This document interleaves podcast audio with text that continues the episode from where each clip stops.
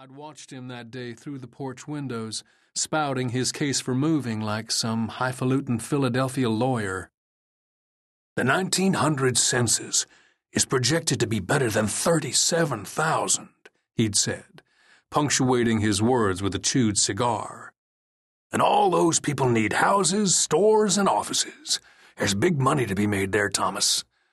That foreman job could open the door to your own contracting business.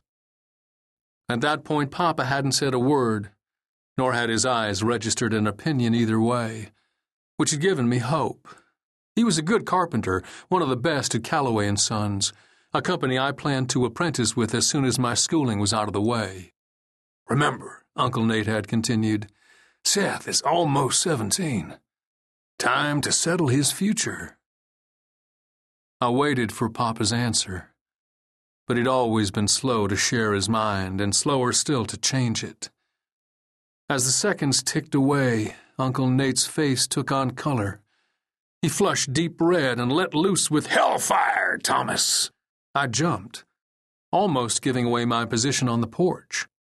The first medical college in Texas is right there in Galveston, he bellowed. Take the bloody position and send all your boys to college. That last statement set up a fierce flutter inside me. Papa already knew that working under a blue sky, shaping raw lumber into walls and doors, roofs and staircases, was all I'd ever wanted. But he'd also been clear about what he wanted for his sons. If he thought Galveston could ensure any of us a profession in medicine, we'd be on the next train out of Lampasas for sure. I'd likely end up spending years poring over books and cadavers and the rest of my life shut up inside a small white room patching up boils and broken arms. The probability of that happening squirmed inside me like a bellyful of grub worms. Uncle Nate poked his cigar between his teeth and gave Papa a lopsided grin. I can get you a nice furnished rental close to the beach. You know how much Eliza and the kids would love that. Mama would love that. I held my breath while the vacant expression on Papa's weathered face shifted.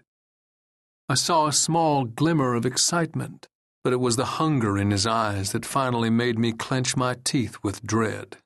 The same kind of hunger that had always sharpened his words and defined his face when he talked about his sons' futures. If I didn't think of something fast, my Calloway apprenticeship would be good as gone. I was no great shakes at arguing a point with Papa, and thanks to my uncle, it might have been easier to empty the Lampasas River with a bucket than change his mind about my taking on more schooling. By the time Uncle Nate left, Papa was convinced that Galveston could provide enough money to see all three of his sons through college, and he was running full chisel to make sure we had that chance. Still, I had to try. I waited till I caught him sitting alone on the porch, to remind him of how much he'd already taught me about woodworking and how more than anything I wanted to be a builder, just like he was. He let me talk, but I could see it wasn't doing much good. I finally threw up my hands. I just ain't got what it takes to be a doctor, Papa. Haven't, Seth. The correct verb is haven't. I blew out a frustrated breath. My whole life had just gone to blazes, and he was correcting my grammar.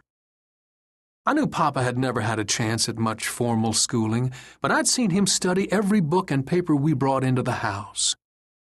There wasn't much he didn't know, and little he'd tolerate when it came to incorrect language or bad manners.